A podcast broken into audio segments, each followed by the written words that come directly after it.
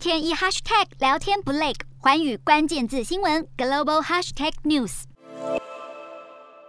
信用评级机构惠誉在上周将俄罗斯主权债券评级下调到 C 级，也表明主权违约即将发生。标普全球评级公司也将俄罗斯的外国跟本地货币主权信用评级下调到 C C， 认为俄罗斯为了负担西方国家前所未有的制裁，可能大大增加违约风险。国际货币基金组织也表示，不再认为俄罗斯主权债务违约是一件不可能的事，这也让俄国政府可能面临一九一七年以来首次的国际债务违约，更可能引发新的雷曼危机。虽然主要是想对俄罗斯经济造成冲击，但此举也将让许多全球大型基金管理公司面临严重的财务损失。如果又触发俄罗斯债务违约保险，也就是信用违约互换 C D S，导致部分银行受到损失，摩根大通就估计大约有六十亿美元，相当于新台币一千七百亿元的未偿付 C D S 需要偿付。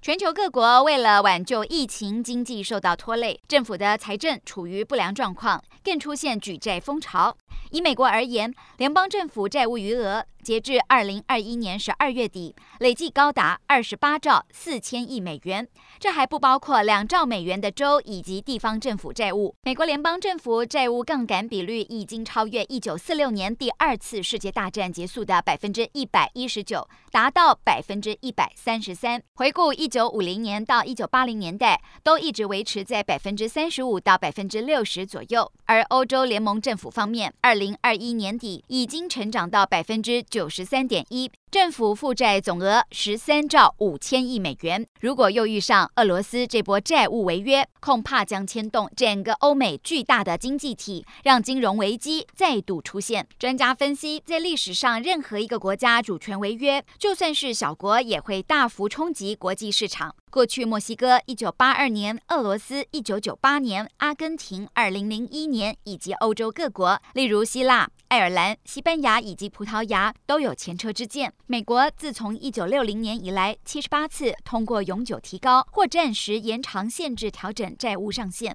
避免主权违约，都带来极大的市场跟政策的不确定性。此外，因为经济重启导致严重的通膨，也是目前全球面临的经济困境。各国运用何种政策政策来应对，都会牵动全球金融市场。Hello， 大家好，我是寰宇新闻记者徐丽珊。国际上多的是你我不知道的事，轻松利用碎片化时间吸收最新国际动态，立刻点选你关注的新闻议题关键字，只要一百八十秒，带你关注亚洲，放眼全球。